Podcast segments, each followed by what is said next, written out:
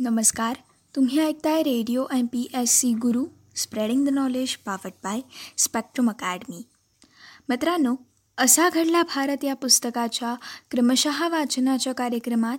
मी या R J सिद्धी आपल्या सगळ्यांचं स्वागत करते. मित्रांनो आजच्या भागामधून आपण असा घडला भारत या पुस्तकाविषयी माहिती जाणून घेताना शिपिंग कॉर्पोरेशन ऑफ इंडियाची स्थापना झाल्याविषयीची माहिती तसेच एन सी ई आर टीची स्थापना झाल्याविषयीची सविस्तर माहिती. तसेच लॅटिस घटकाच्या संशोधनासाठी झारलीना अणुभट्टी कधी कार्यान्वित झाली या घटनेविषयी सविस्तर माहिती. त्याचबरोबर व्यवस्थापनशास्त्राच्या उच्च शिक्षणाला चालना देण्यासाठी अहमदाबादच्या आय आय एमची स्थापना कधी झाली या घटनेविषयीची थोडक्यात माहिती आपण आजच्या भागामधून जाणून घेणार आहोत. मित्रांनो सर्वात पहिले जाणून घेऊयात. जलवाहतुकीला चालना देण्यासाठी शिपिंग कॉर्पोरेशन ऑफ इंडियाची स्थापना नेमकी कधी झाली?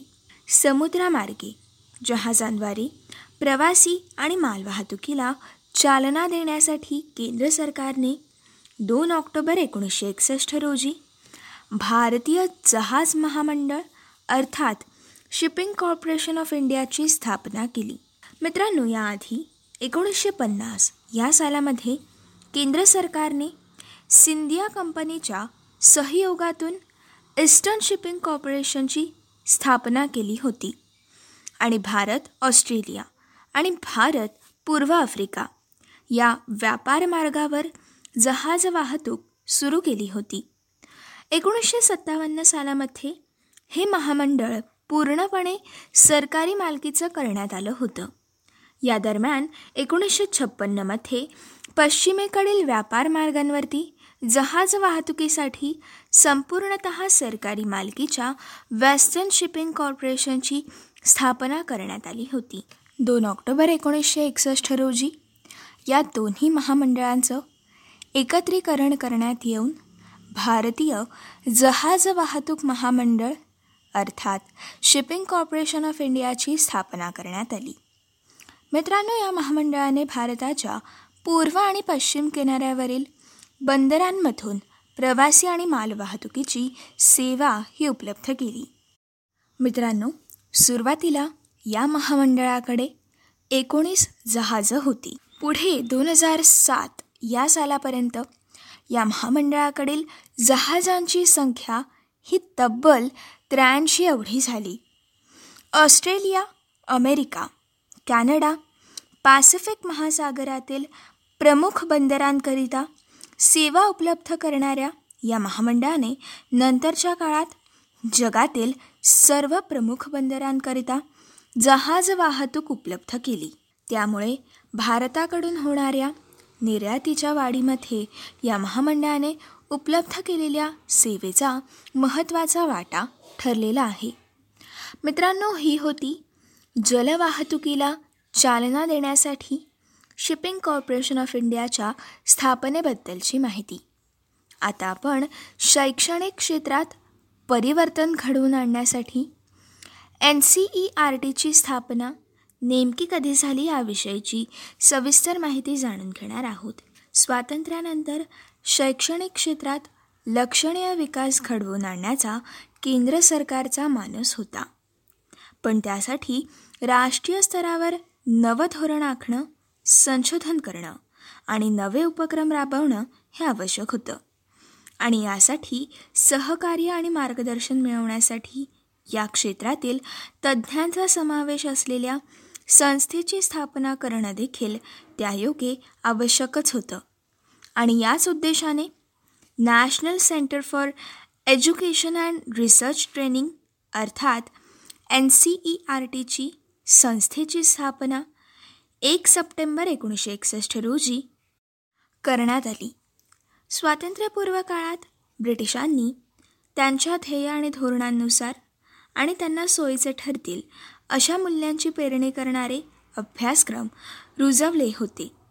त्यात परिवर्तन घडवून आणण्यासाठी आणि भारताच्या नवराष्ट्राच्या उभारणीच्या दृष्टीने नवमूल्यांची कास ठरणारे आणि नव्या व्यापक दृष्टिकोन देणारे अभ्यासक्रम तयार करायचे आणि योजना आखायच्या. या सगळ्या गोष्टी साध्य करायच्या असतील तर त्यासाठी तशी तज्ज्ञ मंडळी असलेली संस्था ही अगदीच आवश्यक होती.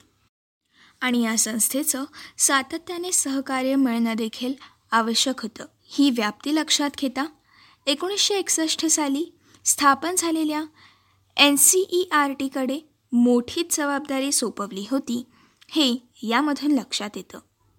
मित्रांनो केंद्र सरकारला शिक्षणविषयक यामध्ये विशेषत शालेय शिक्षणाच्या बाबतीतील धोरणांच्या तसेच विविध शैक्षणिक धोरणांच्या बाबतीत आणि योजनांच्या बाबतीत अंमलबजावणीत सहाय्य करणं हा या संस्थेच्या स्थापनेमागचा प्रमुख उद्देश होता. त्यासाठी नवी दिल्ली येथील नॅशनल इन्स्टिट्यूट ऑफ एज्युकेशन आणि Central Institute of Education Technology तसेच भोपाळ येथील Pandit Sundarlal Sharma Central Institute of Vocational Education and Regional Institute of Education तसंच शिलाँग येथील North Eastern Regional Institute of Education तसेच अजमेर आणि भुवनेश्वर आणि म्हैसूर येथील रिजनल इन्स्टिट्यूट ऑफ एज्युकेशन अशा एकूण आठ संस्था ह्या एन सी ई आर टीच्या संलग्न करण्यात आल्या होत्या.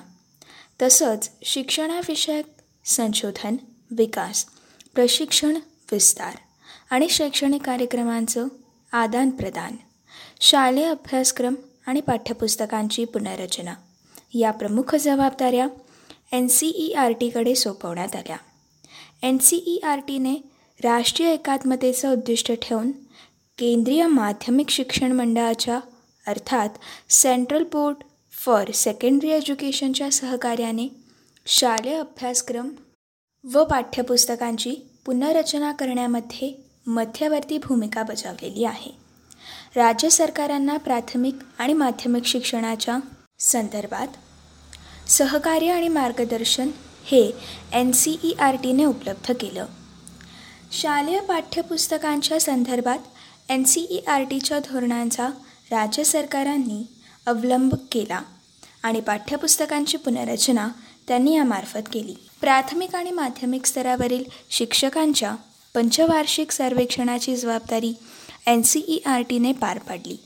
शिक्षकांसाठी मार्गदर्शिका कार्यपुस्तिका अध्यापन प्रशिक्षण अध्यापन अध्ययन तंत्राचा विकास राष्ट्रीय स्तरावर प्रज्ञाशोध असे अनेकविध उपक्रम राबवून एन सी ई आर टीने देशाच्या शैक्षणिक विकासात महत्त्वपूर्ण स्थान हे प्रस्थापित केलं.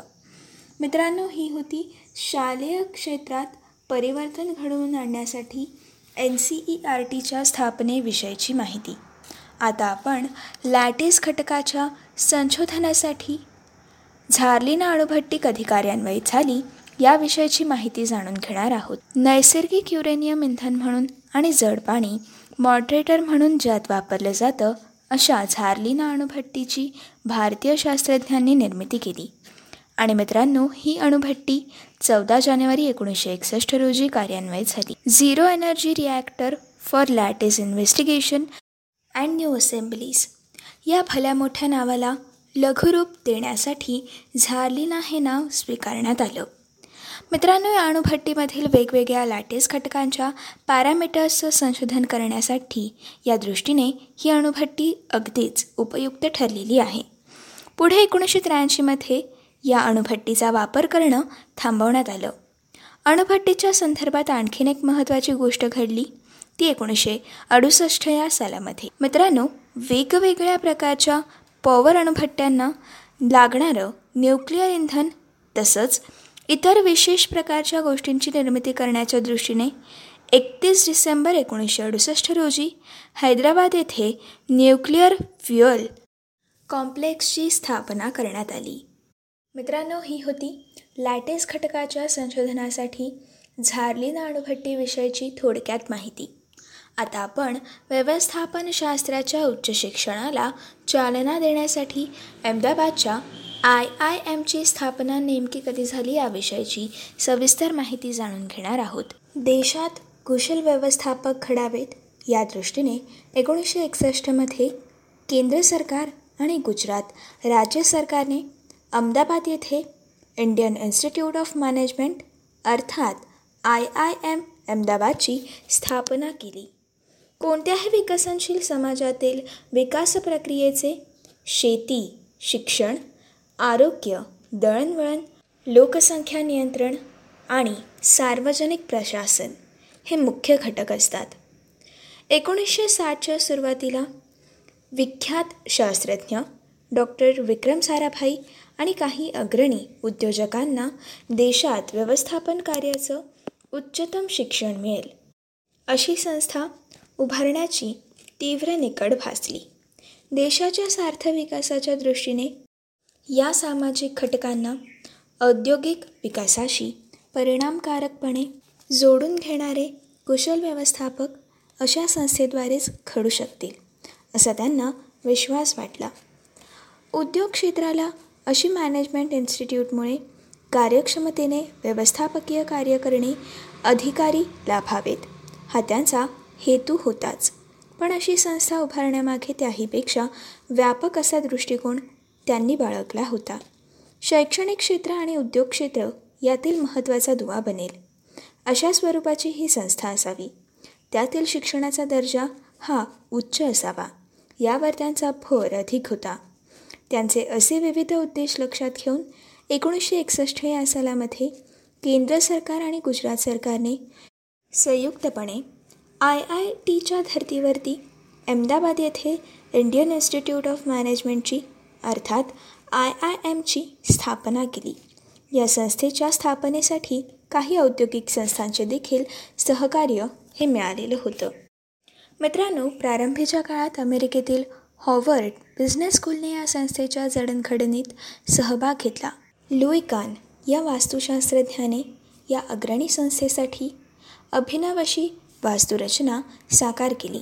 अल्पकाळातच या संस्थेने व्यवस्थापकीय शिक्षणाचा उच्च दर्जा प्रस्थापित करून आंतरराष्ट्रीय स्तरावर लौकिक प्राप्त केला.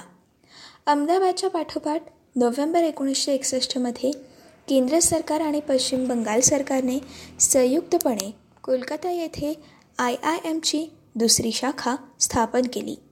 या संस्थेला देखील काही उद्योगपतींचं तसेच आंतरराष्ट्रीय स्तरावरील नामवंत शिक्षण संस्था आणि स्वयंसेवी संस्थांचं सहकार्य मिळालं. पुढे एकोणीसशे त्र्याहत्तर या सालामध्ये बँगलोर आणि एकोणीसशे चौऱ्याऐंशी या सालामध्ये लखनौ येथे आय आय एमची स्थापना करण्यात येऊन व्यवस्थापकीय शिक्षणाचं देशात विस्तार करण्यात आला. एकोणीसशे नव्वद या सालानंतर देशाच्या आर्थिक औद्योगिक विकासाची व्याप्ती वाढल्यामुळे कुशल व्यवस्थापकांची गरज देखील वाढली.